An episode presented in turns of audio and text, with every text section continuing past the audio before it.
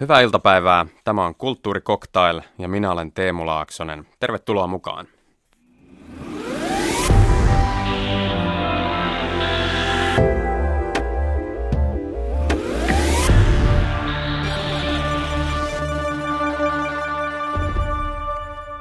Kansa lauloi hänestä, Lönnrot muokkasi ja yhdisteli, Aleksis Kivi kirjoitti näytelmän, Gallen Kallela maalasi, Sibelius sävelsi. Arvaatko jo, kenestä puhun? Kullervo on ollut taiteilijoiden suosiossa pitkään. Myös fantasiakirjallisuuden suurmestari Tolkien innostui hänestä nuorena miehenä noin sata vuotta sitten ja kirjoitti jopa oman versionsa. Nyt tämä The Story of Kullervo, eli Kullervon tarina, on julkaistu englanniksi. Sitä ja Kullervoa laajemminkin käsitellään tänään tässä lähetyksessä. Tervetuloa Kulttuurikoktailin vieraaksi folkloristiikan tutkija Joonas Ahola. Kiitos. Ja Tolkienin ja hänen kieltensä tuntija pastori Petri Tikka. Kiitos. Voisi siis sanoa, että tämä on Tolkienin fantasiakirjallisen uran ensimmäinen novelli, tosin kesken jäänyt sellainen. Petri Tikka, kuinka innoissasi olet, kun tämä nuoruuden työ on nyt julkaistu? Olen äärimmäisen innoissani tietystikin. Ja tota, tähän ilmestyi tieteellisenä julkaisuna muutama vuosi sitten, mutta on aivan, olen todella odottanut tätä ja pyytänyt jo vuosia sitten, että, että tämän pitäisi ilmestyä kaikille kansalle. Sinä olit mukana auttamassa tätä amerikkalaista emeritaprofessoria Verlyn Fliegeriä, joka tämän on toimittanut. Eikö niin? Kyllä. Autoin silloin, kun tämä ilmestyi tieteellisenä julkaisuna ensimmäisen kerran, johon tämä painos myös perustuu pitkälti, niin autoin siinä, kun analysoitiin kirjassa esiintyviä nimiä, jotka ovat alun perin perustuu tämä niin kuin Kullervon kertomukseen Kalevalasta, joten nimet ovat alun perin suomenkielisiä, mutta yhtäkkiä ne alkavatkin muuttua eri, eriskummallisen näköisiksi.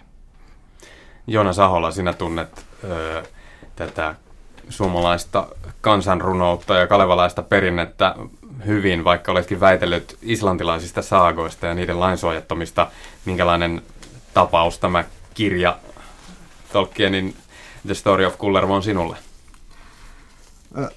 Ennen kaikkea se on kiinnostava uudelleen tulkinta ja nimenomaan uudelleen tulkinta tämmöistä perinteiseen pohjaavasta kirjali, perinteiseen pohjaavasta kirjallisuudesta, mikä Kalevala on. Ja tota Siinä elävöitetään, ja si- elävöitetään tarinaa, joka aika, pal- aika vähän selittelee itseänsä alkuperäisissä teksteissä. Ja ennen kaikkea se tuntuu minusta näkökulmalta tuhatyhdeksänsataaluvun alun Englantiin ja Tolkienin ajatusmaailmaa kuin ehkä niinkään tähän varsinaisen runoston perusteen tai pohjimmaiseen olemukseen. Niin, tässä teoksessa on julkaistu myös kaksi eri versiota Tolkienin kirjoittamasta tai myös esitelmöimästä Kalevala-esseestä, joka taustoittaa tietysti tätä, tätä itse teosta. Itselleni tuli sellainen mieleen, että, että koska tämä on selvästi raakilemainen ja kesken jäänyt ja, ja noin parikymppisen Tolkienin vähän ikään kuin kokeilemalla kirjoittama, niin tuli mieleen, että onko, voisiko tätä vähän luonnehtia sellaiseksi, että kun olisi löydetty Beatlesin joku treenidemo, nauha jostain ullakolta tai kellarista ja, ja sitten ainakin tosifanit ja tutkijat siitä innostuvat. No mä oon tosifani, joten mä en osaa kommentoida muita ihmisiä. Mutta tota, kyllä tätä voi verrata, että Tolkienillahan, Tolkien kirjoitti ihan tuhansia sivuja vastaavia kertomuksia sitten myöhemmin. Ja, ja samoin tu, tuhansia sivuja omia keksimiään kieliä kirjoitti niistä. Mutta kyllä tämä kuuluu siihen, varsinkin suomalaisille voisin sanoa, että kyllä tämä on äärimmäisen mielenkiintoista huomata, miten, joka ilmenee niissä esseissä myös, että kuinka Tolkien innostui suomen kielestä ja Kalevalasta ja kuinka se sitten saattoi vaikuttaa hänen myöhempäänsä, myöhempään tuotantoonsakin.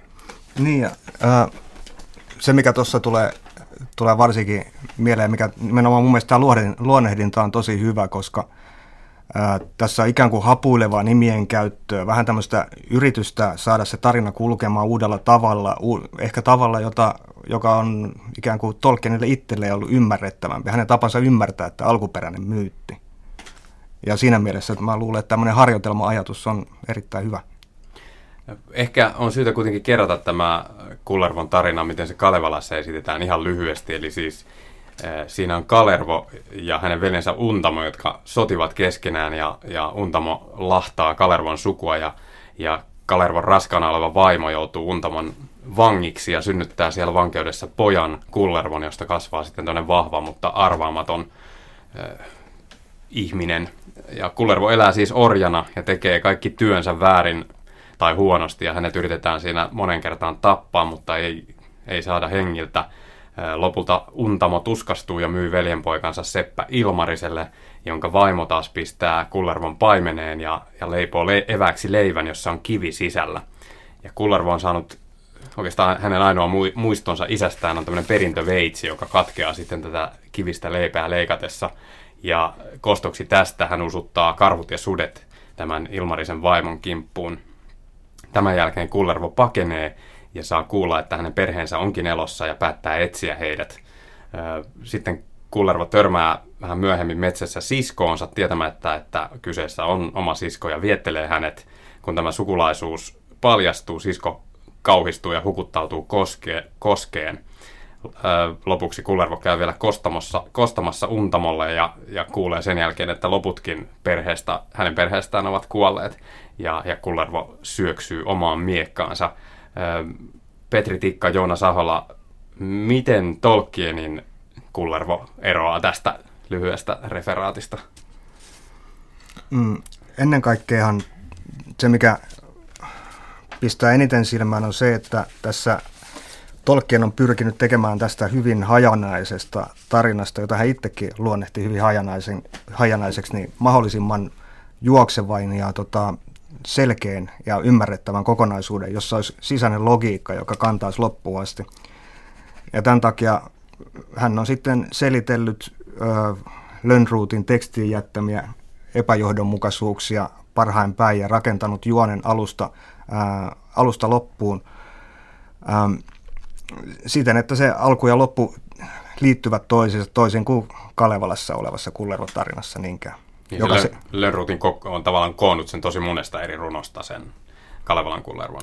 Niin, jos lähdetään tästä alkuperäistä äh, runoista puhumaan, niin Lönnrot on tosiaan koonnut sen hyvin keinotekoisesti äh, yhteen toisiinsa lähinnä täysin liittymättömistä runoista, esimerkiksi Kojosen, Iivana Kojosen pojan runosta, Sisaren turmeluksesta, Kalevan pojan kostosta, Kalervosta ja Untamosta tietenkin, ja Kullervon sotalähdöstä, jotka on, liittyy Erila- jota on käytetty eri yhteyksissä varsinaisessa kansanperinteessä, ja hyvin harvoin liittyy, liittyneet toisiinsa juuri millään tavalla. Petri Tikka, miten sinä näet tämän uh, The Story of Kullervon, miten se vertautuu tuohon alkuperäiseen tai Lönnrotin versioon? No, Tolkien alkaa kehitellä juuri näin, kun sanottiin, niin selittää siinä, mitä siinä tapahtuu, jolloin siitä tulee entistäkin niin kuin, niin kuin traagisempi hahmo, ei vain niin kuin, että alkuperäisessä teoksessahan selitetään, että miten se nyt onkaan, että tuuditeltu väärällä tavalla ja kasvatettu huonosti. En muista, miten se selitetään, mm. että se on se selityksi jää niin kuin siihen, mutta tässä sen Tolkien tuo siihen sisäistä tragi, traagisuutta, semmoista, että hän olisi jo tuntenut tämän siskonsa jo pienenä ja ollut, sisko olisi ollut paras ainoa ystävä. Ja sen takia se on entistä traagisempi, kun hän on unohtanut siskonsa ja tapaa hänet ja ainoa ystävä, ja tällä tavalla tapahtuu sitten. Niin, he ovat kaksosia tässä Tolkienin niin, versiossa. Alkuperäisessä se on vähän niin kuin, no nämä vaihtelee nämä, että missä perhe on ja miten se on hengissä. Niin, ja välillä siinä se on hengissä ja välillä joo. ei. Ja, joo. Tolkien on itse sanonut Kullervon tarinaa erinomaiseksi ja perinjuurin traagiseksi. Kullervo on siis orpo ja orja ja sortuu insestiin ja itsemurhaan. Mikä, mikä tässä teidän tulkintanne mukaan Tolkienia kiehtoo? Se voi, Tolkienhan oli tässä vaiheessa, kun tätä tekstiä kirjoitti, niin tota, nuorena parikymppisenä opis, oli opiskellut klassista filologiaa, oli siirtynyt englantilaisen filologian piiriin muistaakseni jo, kyllä jo. tässä vaiheessa. Mutta joka tapauksessa hänellä oli tuttuja kyllä niin klassiset eepokset. Ja klassisen eepostutkimuksen piirissä esimerkiksi Otto Rankin teoria myyttien psykologisesta selitysmallista oli juuri käännetty tuhatyhdeksänsataaneljätoista ää, englannin kielelle. Ja se saattoi olla yksi, koska tässä teoriassa Otto Rank selittää ää, myytit, myyttien kuvaavan ihmisen henkistä, henkisiä kehitysvaiheita. Ja että ne ikään kuin niiden kautta ihminen pystyy peilaamaan omia tuntemuksia, omia kehityksiä, ja että tässä olisi ollut myyttien alkuperä. ja äh, on helppo ajatella, että Tolkien tämän, esimerkiksi tämän teorian rohkaisemana pystyi näkemään tässä Kullervon tarinassa jotain omakohtaisia kokemuksia. Joo, tuosta voi sanoa juuri sen, että tämä hyvin vahvasti tulee ilmi se, että Tolkienhan itse oli orpo, jonka isä oli kuollut, kun oli, hän oli neljävuotias, ja äiti kuollut, kun hän oli kaksitoistavuotias. Ja tässä sekä alkuperäisessä että oma, Tolkienin omassa versiossa tämä orpous tulee esille, mutta Tolkien tekee siitä vielä niin kuin vahvemman, vielä traagisemman elementin, että oikein korostaa sitä. Ja, ja samoin sitten Tolkienilla oli myös tässä vaiheessa elämänsä sellainen vaihe, että kun hän, hän oli... Ää, hänellä ei ollut omia vanhempia, niin hänen kasvatti-isänsä oli roomalaiskatolilainen pappi, ja oli, josta Tolkien kyllä sai myös myöhemminkin omaa uskonnollisuuttaan, mutta siinä vaiheessa ää, tämä pappi oli kieltänyt tol, Tolkienia tapaamassa omaa rakastettuaan Edithiä, ja, ja siinä oli sitten ehkä tämmöinen ää, kapinavaihe. Tolkien hän halusi etsiä, löytää jotakin niin kuin, ää, vahvistusta sille traagiselle kohtalolleen, ennen kuin hän sitten uudelleen tapasi Edithin ja meni myöhemmin naimisiin. Mutta tämä, tätähän niin kuin alkoi miettiä tätä kertomusta ja Kalevalaa siinä välivaiheessa. Ja Tolkienin tuotannon on suomentanut Kersti Juva, joka on parhaillaan Englannissa. Hyvää päivää! Hei! Minkälainen vaikutelma sinulle on tullut tästä Tolkienin The Story of Kullervosta? No sanoisin, että sen, se on todellakin hyvin nuoren miehen opiskelijapojan hapuilevaa, hapuilevaa hakemista ja, ja, ja, tota, ja, ja sinänsä niin kuin, ei, ei kirjallisesti kauhean mielenkiintoinen muuta kuin tolkienologiselta kannalta, mutta tietysti suomalaisille sillä on se erikoinen erikoiskiinnostus, että Että, että se kertoo meidän Kullervosta. Minkälaista kieltä, tunnet Tolkienin kielen aika hyvin, niin minkälaista se kieli oli tuossa vaiheessa parikymppisenä? No tässähän nimenomaan hakee sitä sellaista van, vanhahtavaa arkaista kieltä, joka, joka täyttää, jo, jolla kokonaan on kirjoitettu äh, Silmarillion ja se, se, se koko keskimaan mytologia, kun taas sitten Tarussa Sormusten herrassa on muitakin tyylilajeja hobittien aivan rupattelusta örkkien örinöihin. Ja, ja, tota, ja sillä lailla tämä edustaa tätä yhtä, yhtä tyylilajia ja on selvästikin hänen ensimmäisiä koke- kokeilujaan sillä alalla. Kersti Juva, näkeekö sinun mielestäsi tästä tekstistä jo, tai onko siinä oraalla, että tässä on kaveri, josta tulee tämmöinen fantasiakirjallisuuden suurmestari tai, tai hallitsija? Sitä on kyllä todella hirveän vaikea sanoa. Siis jälkikäteen on ihan selvästi havaittavissa, että se, että hän löysi tämän tällaisen tyylilajin, on vaikuttanut koko fantasiakirjallisuuteen. Koska et, et, et, si, siinä niin kuin noin jälkeenpäin katsoen selvästi on, on, on, alkaa nyt tietynlainen fantasiakirjallisuus, mutta siis se on kyllä jälkiviisautta. Aivan. Tolkien on kertonut ihastuneensa nimenomaan Kalevalan tunnelmaan. Miten se mielestäsi näkyy hänen myöhemmissä töissään? Onko yhteyttä? No mä sanoisin, että just tämä ju, just tää arkainen osa ja, ja, ja, ja nämä myytit ja suuret tarinat, Tuurin, Tuurin Turabar ja pari muuta, niin, niin niissä on siis se sama, sama sävy kuin Kullervon tarinassa, että, että kaikki aina niin kuin lopulta päättyy huonosti. Että niissä on sellainen, ei, ei, ei välttämättä dramaattisen traaginen, vaan, vaan usein lähinnä sellainen melankoolinen, melankoolinen niin kuin kaiken haipumisen teema, joka, joka ehkä on jotakin, jotakin varsin suomalaista ja itäistä. Kersti Juva, jos saisit tämän Story of Kullervon suomennettavaksi, niin ottaisitko vastaan ja jos ottaisit, minkälainen urakka se olisi? No, en mä suhtaudu kielteisesti missään tapauksessa. Mä katson, että, että mun, mun suoranainen velvollisuuteni on, on, on, on tarttua tarttua tärkeisiin Tolkienin töihin, jos niitä mulle tarjotaan. Sehän ei, ei mä, mä olen sitä vilkaissut, sehän itse tarina ei, ei ole kovin pitkä, se on jotain kolmekymmentä neljäkymmentä sivua, että ei, ei, ei se mikään iso, iso työ olisi. Toivotaan, että se nähdään vielä suomeksi. Kersti Juva, kiitos haastattelusta ja mukavaa päivänjatkoa. Kiitos, hei. Hei. Kulttuurikoktail jatkaa Kullervosta ja, ja Tolkienin näkemyksestä tai versiosta. Studiossa istuvat folkloristiikan tutkija Joona Sahola ja Tolkienin ja erityisesti hänen kieltensä tuntija pastori Petri Tikka. Ähm, tässä on julkaistu siis myös kaksi versiota Tolkienin Kalevalaa käsittelevästä esseestä, ja hän, hän äh, tosiaan ihastelee ja ihmettelee sitä, että nyt on löytynyt jotain aivan uutta, jotain ihan muuta, mihin mytologioiden ja eposten harrastajat ovat tottuneet. Hän luonnehtii Kalevalaa jotenkin runsaaksi ja raadolliseksi. Et siihen ei ole istutettu tämmöistä modernia moralismia päälle, vaan se on villi ja liioitteleva. Hän jopa vertaa vähän sitä Kalevalan meininkiä siihen, että kuin lapsi, että siinä puhuu kuin lapsi, joka intoilee kaataneensa miljoona puuta. Eli tavallaan ei ole mitään rajaa sillä, mitä voi tapahtua. Miten, äh, tota, mitä arvioitte, mihin Tolkien teidän mielestänne on iskenyt silmänsä Kalevalassa? Se, mikä tosiaan tota, näistä teksteistä käy aika selkeästi ilmi, on nimenomaan tämä tunnelma ja tämä tota, suorapuheisuus ja ää, jotenkin karuus, mikä kalevalaisessa epiikassa on verrattuna esimerkiksi klassiseen, klassiseen epiikkaan, jossa kaikki toimijat on kuninkaita tai vähintäänkin aristokraattien edustavia sotureita, kun taas tässä puhutaan orjista, tässä seikkailevat orjat ja äh, orvot ja erittäin kaltoin kohdellut paimenet ja muut. Joo, sehän tota,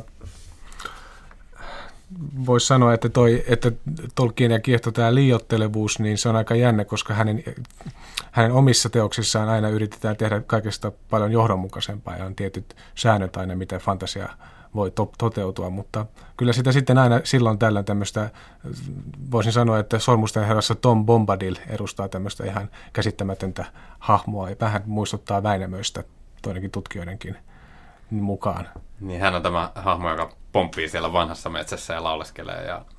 Joo, ja on pukeutunut hyvin värikkäästi ja, ja laulaa vähän niin kuin Kalevalan tyyli, mutta vähän lapsinomaisemmin. Mutta tota, muuten tämä sitten tuntuu, että juuri tämä melankolia, mistä Kersti Juva myös mainitsi, niin se on ehkä niin kuin vahva, mikä on myös suomalaisessa niin kuin kulttuurissa mielestäni ylipäätänsäkin, niin on varmasti vahvasti vaikuttanut ja iskenyt siihen Tolkieniin siihen vaiheessa. Samoin tämä, niin kuin juuri tämä realistisuus, siis ei niin kuin, että tapahtumat olisivat täsmälleen realistisia, mutta ne hahmot ovat jollakin tavalla ää, aitoja ja koruttomia. Ja vaikka tässä on erilaisia jumalahahmoja, haltioita ja puolijumalahahmoja, ja välillä on epäselvää, että mitä kaikki nämä Väinämöiset ja muut oikeastaan on, niin, äh, niin ne kaikki on siellä tavalla kuvattu hyvin inhimillisesti, ja mielestäni tämä säilyy Tolkienilla koko ajan, ja, ja se on hänen, fanta- minun ainakin aina ollut se hänen fantasiansa hienompia piirteitä, että on tietty, äh, tietty aitous läsnä. Ja hobbitit ovat vähän niin kuin satunnaisia sankareita myös, että tämmöisiä ikään kuin taviksi ja ison tehtävän edessä. Ja Kalevalassa se on jännä, että Tolkien puhuu tosiaan Kalevalasta tietynlaisena tämmöisenä ää, iastelmana kirjallisuutena, ja sitten hän nostaa sieltä esiin, että kirjoittaa uusiksi nimenomaan Kullervon, joka varsinaisesti tähän Kalevalan kokonaistarinaan ei liity yhtään millään tapaa, vaan se on täysin irrallinen ikään kuin pienoiseepos, vaikka tietysti voi olla, että juuri sen takia hän halusikin sen nostaa. Niin se on selkeä kokonaisuus omansa. Niin, mm-hmm. niin. No, onko Joona Sahola, olet folkloristiikan tutkija, niin onko tässä Tolkienin Kalevalan luennassa jotain kummallista tai mikä siinä osuu, mikä ei? Ennen kaikkea pistää tietysti silmään se, että tota, mm, hän tulkitsee hyvin kirjaimellisesti tätä Kalevala-kieltä. Ää, Kalevala-kielessä on, käytetään paljon erilaisia paralleeli-ilmaisuja, ää, kielikuvia, joilla monella eri sanalla ilmaistaan samaa asiaa tai oikeammin monen eri sanan tai monen eri ilmaisun yhteenlaskettu summa on se, mitä, mitä ajetaan takaa tai mitä ku, pyritään kuvaamaan. Kun taas sitten Tolkien esimerkiksi näissä artikkeleissa ihmettelee sitä, että ää, kuinka suomalaisten ajatuksissa helposti pystyy esimerkiksi karja muuttumaan susiksi tuosta vaan, ihan konkreettisesti. Hän siitä tulkitsi sen konkreettisesti, eikä esimerkiksi kielikuvina täsmälleen samasta asiasta. Niin tavallaan muutaman rivin aikana, niin kuin ensin puhutaan karhusta ja sitten hirvestä tai toisinpäin. Juuri näin. Mutta toisaalta sitten tuossa esseessähän kuitenkin äh, on innoissaan siitä, että kieltä käytetään niin joustavasti, että esimerkiksi äh, puhutaan, että penkereille, pänkereille, ihmeniä, ahvenia, toimenia, taimenia, siis että ikään kuin vaan sen saman kuuloisuuden kannalta niin voi laittaa mitä vaan sanoja peräkkäin. Eli vähän tämmöinen tapa, mikä huomaan, että vaikkapa omien lasteni kanssa, että saatan puhua niin kuin keksiä tuommoisia sanoja, ja se on ihan niin kuin toimii suomeksi hyvin. Ja se, en tiedä sitten, kyllä Englannissakin tämä on ollut tuttua Tolkienin aikaa, esimerkiksi Hickory Dickory Dock -tyyppisissä loruissa sun muissa, mutta ehkä häntä sitten kummastutti tämmöistä kieltä pystyy, tai tällaista kielenkäyttöä tavataan eepoksessa, joka kuitenkin on nimenomaan tämmöistä klassista taustasta tulevalle ihmiselle ollaan ylevää ja ää, suurta kirjallisuutta, ei mitään lastenloruja. Aivan. No, tämän Story of Kullervo-julkaisun toimittanut professori emerita Verlyn Flieger kirjoittaa, että tämä Story of Kullervo on olennainen askel Tolkienin kirjailijan tiellä ja oikeastaan puuttuva lenkki Kalevalan ja hänen sitten oman tuotantonsa välissä. Petri Tikka, miten tiivistäisit vielä sitä, että miten tuo Kullervon vaikutus näkyy Tolkienin myöhemmässä tuotannossa? Mitä siinä on ikään kuin kasvamassa esiin? No, Mielenkiintoista, todella mielenkiintoista tässä on se, että siis Tolkienilla yhtä aikaa lähtee kaksi vaikutusta tästä Story of Kullervo ja Kalevala vaikutuksesta. Eli lähtee vaikutus hänen kirjoituksensa, mutta samaan aikaan lähtee vaikutus siihen, että hän keksi kieliä, mikä on aika harvinaista, että fantasiakirjalla keksii omia kieliä, mutta hän sanoi, että koko juttu perustuu siihen, että hän piti keksiä oma kieli ja sille sitten luodaan oma maailmansa. Ja Tolkien hän innostui jo tätä ennen kuin hän kirjoittikaan tämän niin Kalevalasta ja suomen kielen kieliopista ja sanoi, että se olisi kuin löytäisi su- niin kuin vanhan kellarin, jossa on vanhaa hienoa viiniä, josta aivan humaltuu. Ja näin Tolkien kuvaili sitä suomen kieltä ja, ja siitä hän sitten, kun hän kirjoitti tämän Story of Kullervon, niin hän selkeästi alkaa muodostua tämä uusi kieli. Ja sen perusteella sitten pitää ke- keksiä niin kuin oma maailma tälle koko tälle kielelle, että se ei näin voi olla tämä Kullervo tai Suomi-maailma. Suomesta tulee Sutse ja tulee uusia nimiä. Ukko Yliomaalasta tulee Iluko ja siitä myöhemmin tulee Iluvatar, kaiken isä. Niin tota, ja tärkeintä sitten on tavallaan, tästä lähtee myös tämä Tolkienin tietty melankoolinen tai traaginen elementti, mikä, mikä on läsnä sitten myöhemminkin, että jo Sormusten, Sormusten herrassa myös, vaikka tuleekin voitto, niin siinä on ö, pääsankari epäonnistuu tietyllä tavalla ennen kuin voitto sitten tulee. Että sekin on yksi vahva elementti, mistä tämä sai mielestäni Tolkien pontta tämän Kullervo ja Kalevalan myötä. Näin niin suomalaisena lukijana tämä Story of Kullervo on aika, aika hauska, koska siellä on tosiaan ihan suoria suomenkielisiä nimiä Kullervon lisäksi. Eli esimerkiksi on tämä koira, jota kutsutaan välillä Mustiksi ja välillä Mauriksi. Ilmarinen on itse muuttunut Asemoksi, tai Asemo, miten se lausutaan. Mm, Asemo. Ja Kullervoa sanotaan välillä saa, Saari ja Kuli ja Saaki. Ja ve, hänen veitsensä on Sikki. Mukana on myös tällaisia sanoja kuin kampa, pulu, puhosa, koi, palikki, kuru tai kuuru. Eli, eli ikään kuin suomen kieli on jonkinlaista työstettävää materiaalia. Se on hyvin huvittavaa tässä mielestäni, että se niin kuin, siis myöhemmin Tolkien teki sitä hyvin ylevän kielen tästä, mistä muodostuu Quenya, eli korkeahaltijakieli, mutta tässä se on mielestäni hyvin huvittavaa ja silti sen huomaa. Tietyt sanat ovat myöhemmin sitten ihan Tolkienin omissa Quenyan kielen sanakirjoissa. Mitä, miten sanotaan Quenyaksi? Minä rakastan sinua tai joku tämmöinen, osaatko heittää? Melanjel. Melanjel. Okei. Okay. Kerrotaan vielä sen verran, että Petri Tikka on ollut myös asiantuntijana suomalaisessa dokumenttielokuvassa, joka käsittelee Tolkienin uskonnollisuutta ja arvomaailmaa. Elokuvan nimi on Eru Iluvatar, ja sitä ei ole vielä oikein nähty missään, paitsi muutamilla festivaaleilla, jäämme sitäkin odottamaan. Mielenkiintoista on myös se, että Ismo Alanko on julkaissut uuden levyn ja sen nimi on Ismo Kullervo Alanko. Ja tämän raidan nimi on Aivokääpiö. Hölmöpelle, aivokääpiö, kusipäämulkku ja idiootti. Tarkoitan hyvää, mut tuhoan kaiken tyhmyyksissäni.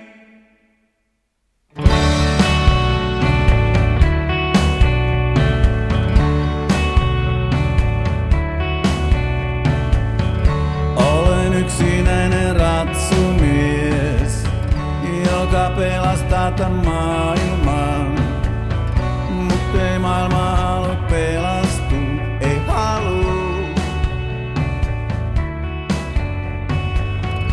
Eikä mullakaan voimat riitä, vaikka niitä on niin paljon, paljon. Mieli-iltojani kuvittaa, siitä päivittäisen huvin saa. Supersankareita tarvitaan hiuhan, jotta kaikki voisi unohtaa, et pelottaa ja pian jää sulaa.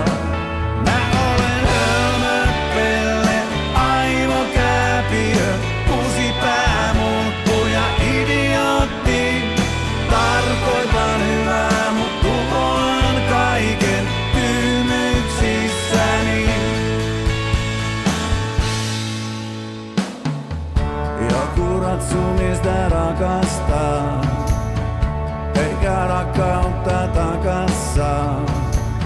Miestä lukittua kiroa hiljaa. Auringonlasku herra haihtuu, seura vaihtuu, jää sulaa.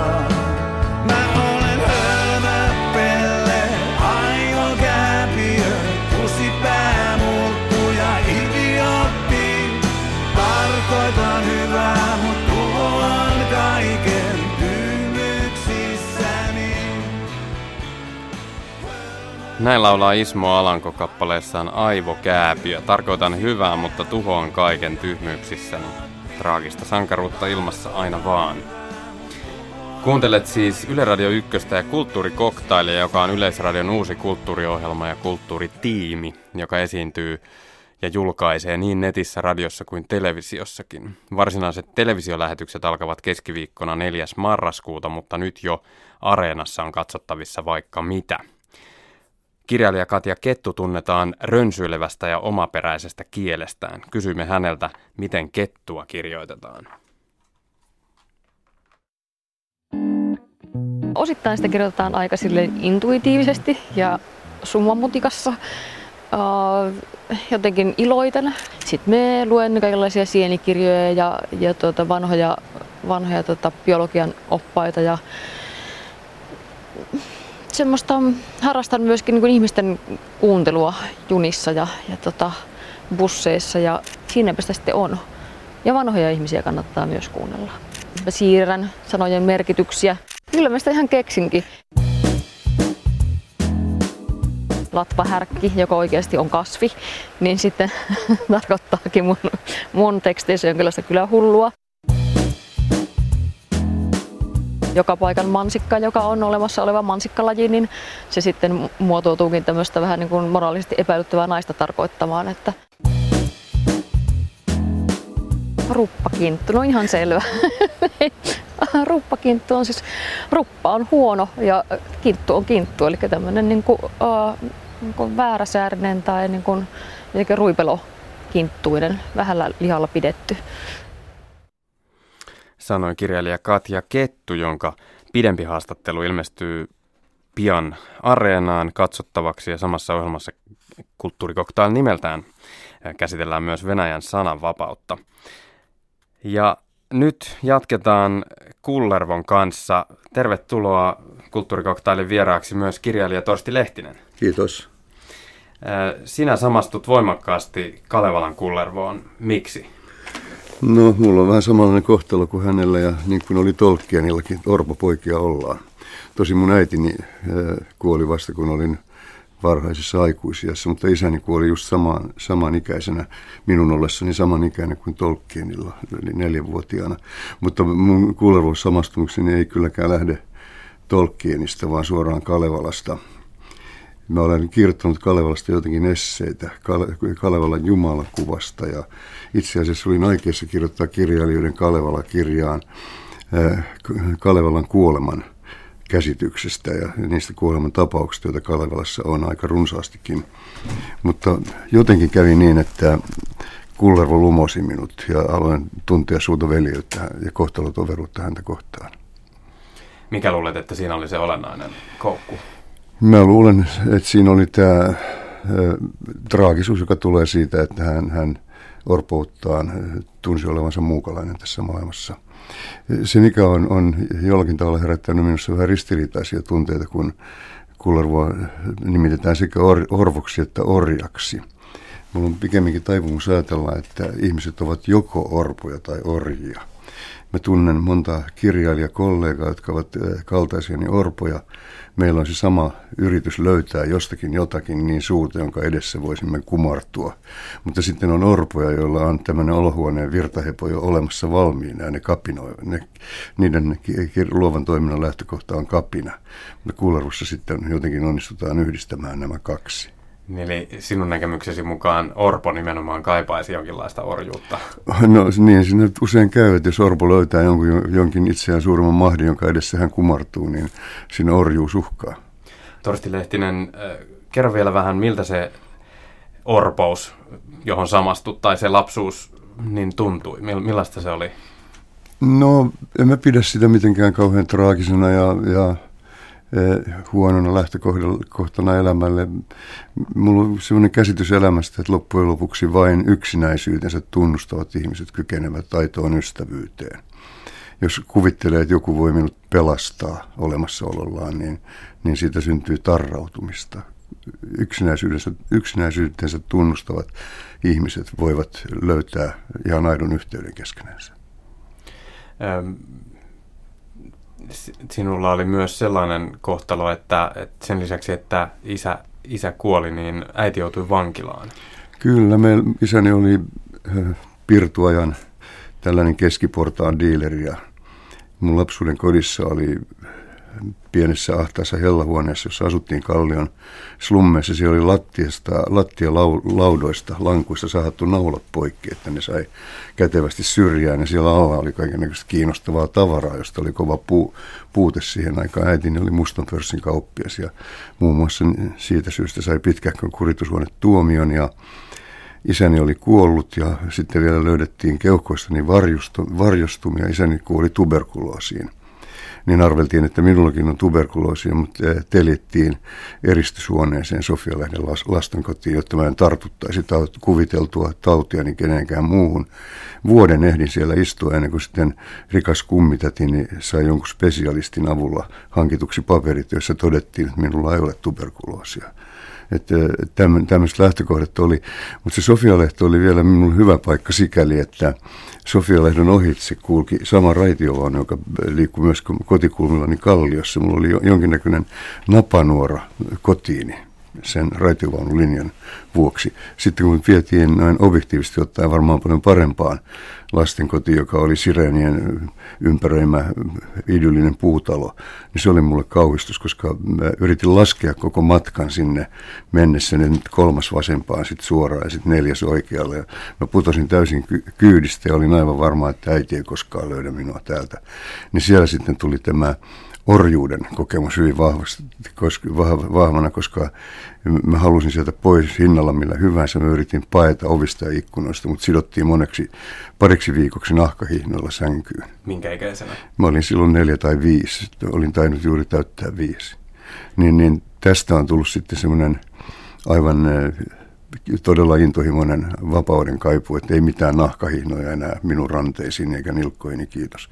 Sen takia kirjailijan ammatti, vaikka minulla on ollut mahdollisuus tällaiseen kunnianarvoisampaan akateemiseenkin työskentelyyn, olen opettanutkin aika monessa yliopistossa filosofiaa ja luovaa kirjoittamista, niin, niin ainoa todellinen mahdollisuus on ollut vapaakirjailijan ammatti, koska tässä mä en koe mitään nahkahihnoja ranteissani eikä nilkoissani.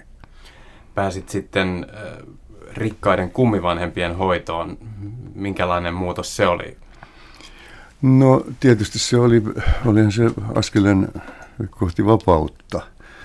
Ja aloitin koulun käynnin Laaksoskiven koulussa, asuin rikkaan kummitätini luona. Heidän eteisensä oli suurempi kuin meidän vanha Kallion slummien koko kämppä. Ja siellä oli bluesimatot kuin itämaisissa tuhannen ja yhden saduissa ja, ja kummisetäni palveluspistooli oli seinällä merkkinä siitä, että tässä ei ole missä, missä tahansa hanttihuusollissa ja serkkujeni uimamaisterin seppeleet. Pieni serkku, niin minua pari vuotta nuorempi kuin sattumoisin. Oli nimeltään Kullervo. Vahti, vahti pesäpallomailla kourassa, että mä en pääsin käsiksi hänen leluihinsa. Hän oli huolissaan, että tämä uusi tulokas vie, vie hänen rakkaat peltirumpunsa ja vieteriautonsa. Aikamoinen kuva. Näyttelijä Tanja-Lotta Räikkä, hyvää iltapäivää.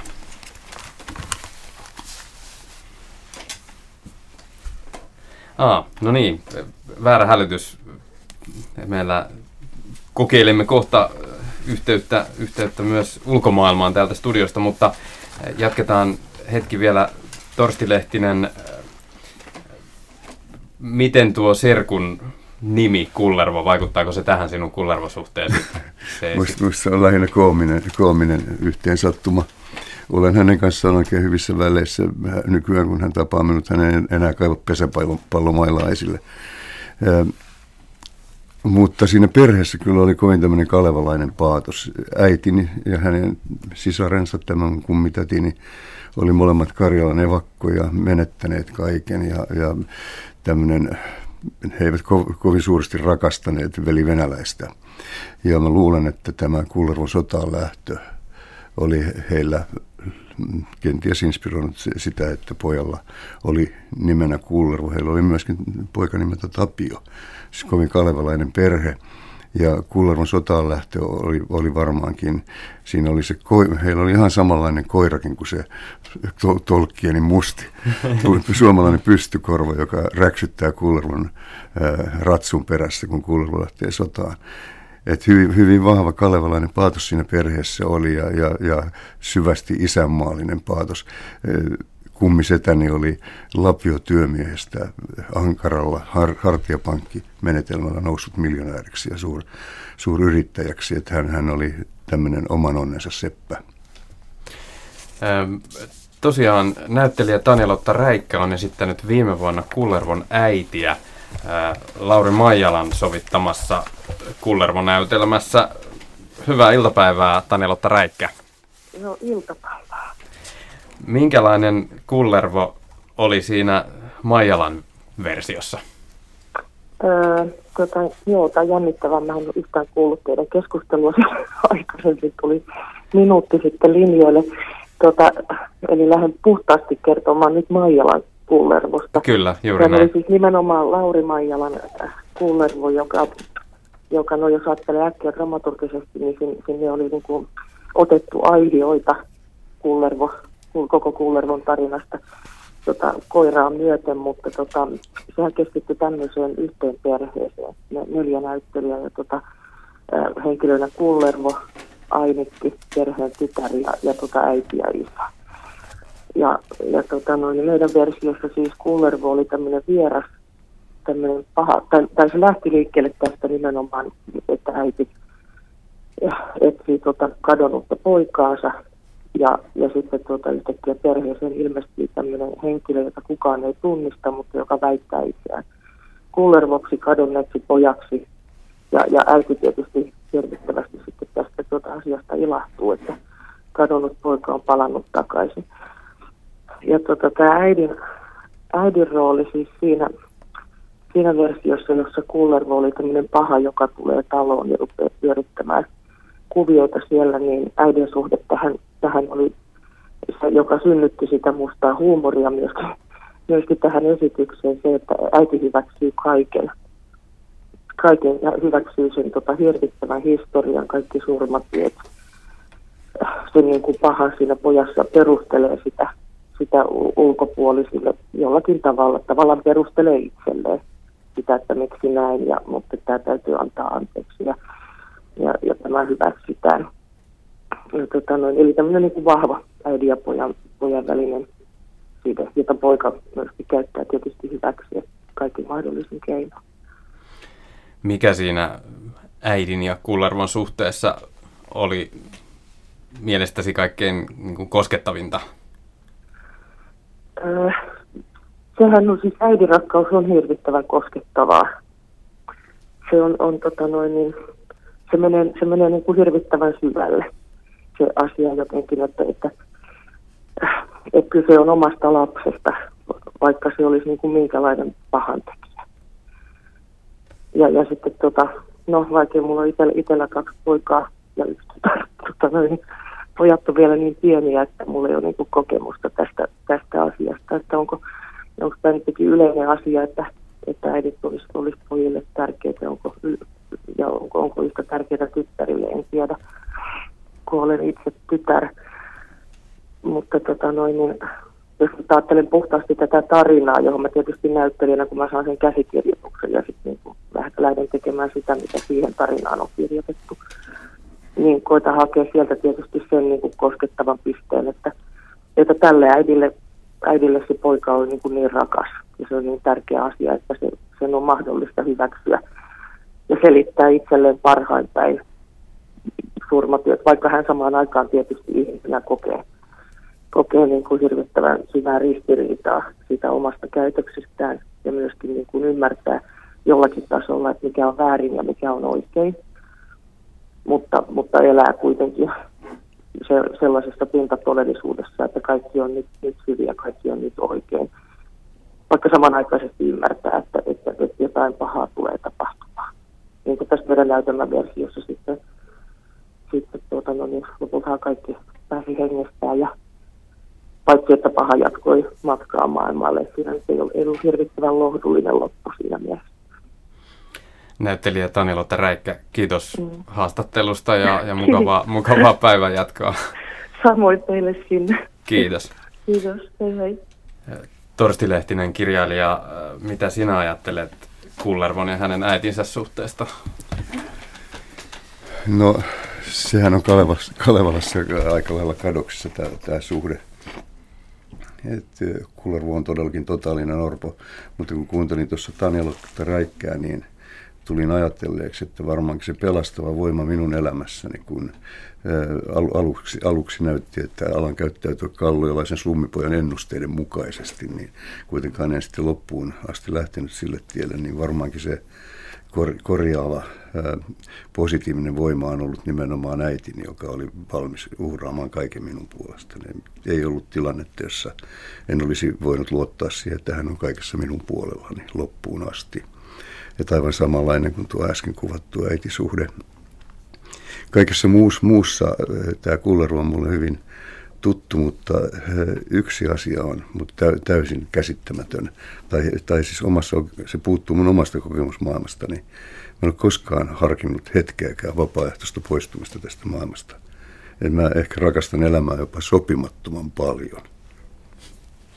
Se on hyvä ominaisuus. Meillä on studiossa vielä myös tutkija, tutkija Joonas Ahola ja, ja Tolkien tuntija Petri Tikka. Joonas Ahola, mitä tästä tähän astisesta on herännyt ku, kuuntelijan mielessä?